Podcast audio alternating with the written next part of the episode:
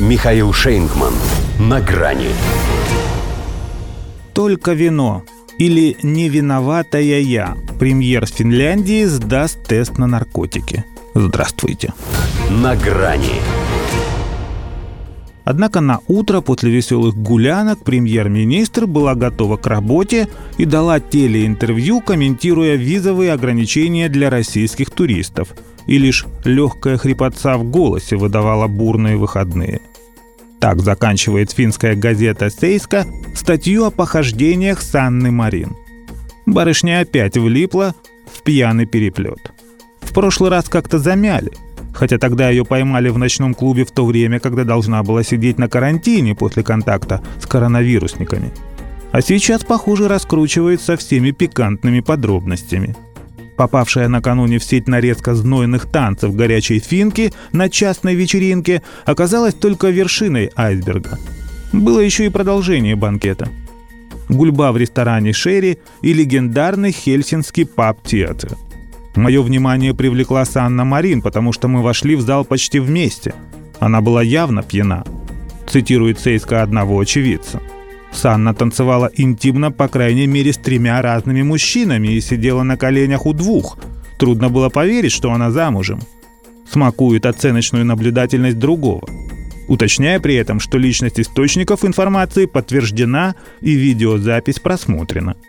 Собственно, и сама, прости господи, глава правительства государства ЕС признается, что любит она это дело. Хорошенько расслабиться. Но ничего лишнего. Просто, говорит, хочу показать, что мы небожители, то есть обычные люди. Правда, почему-то расстраивается, что среди них обычно принято сливать того, с кем отрываешься. Ведь ладно бы только зажигало, но там же на заднем интершуме еще и кто-то про муку затирает. Мол, а что если повторить? И все прекрасно понимают, о чем речь. Поэтому лично я не употребляла кокаин и ничего, кроме легкого алкоголя. Оправдывается Санна и смело соглашается пройти тест на наркотик. Унизительно. Но что делать, положение обязывает. Общественность напирает. Хотя зря не так. Дело-то молодое. 36 лет. Самый юный премьер в мире. А теперь получается, что и самый загульный. Сглотнул обиду некто Борис – он ей фору бы дал. Вообще хорошо они там на Западе придумали. Использовать для манипулирования властью, в числе прочего, ипатьевский метод. В смысле, ипати тоже. Вот Санне Марин, например, аморалка светит. А за такое ее и за Джонсоном отправить могут. В смысле, не в Грецию. И будут неправы, потому что таких людей беречь надо. Они в нынешней Европе большая редкость. Как минимум потому, что она делала это с мужчинами – а не с девицами, собаками или на худой конец трансгендерами. К тому же дело совсем не то, что Клеопатра, хотя полномочия позволяют. И разве вся Финляндия не делает тоже? И она ведь пошла по рукам. Ее теперь члены НАТО танцуют. Причем именно премьер им ее и подложил.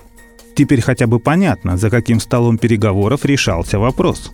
Впрочем, мы сразу догадались, что такие вещи на трезвую не принимают. До свидания. На грани с Михаилом Шейнгманом.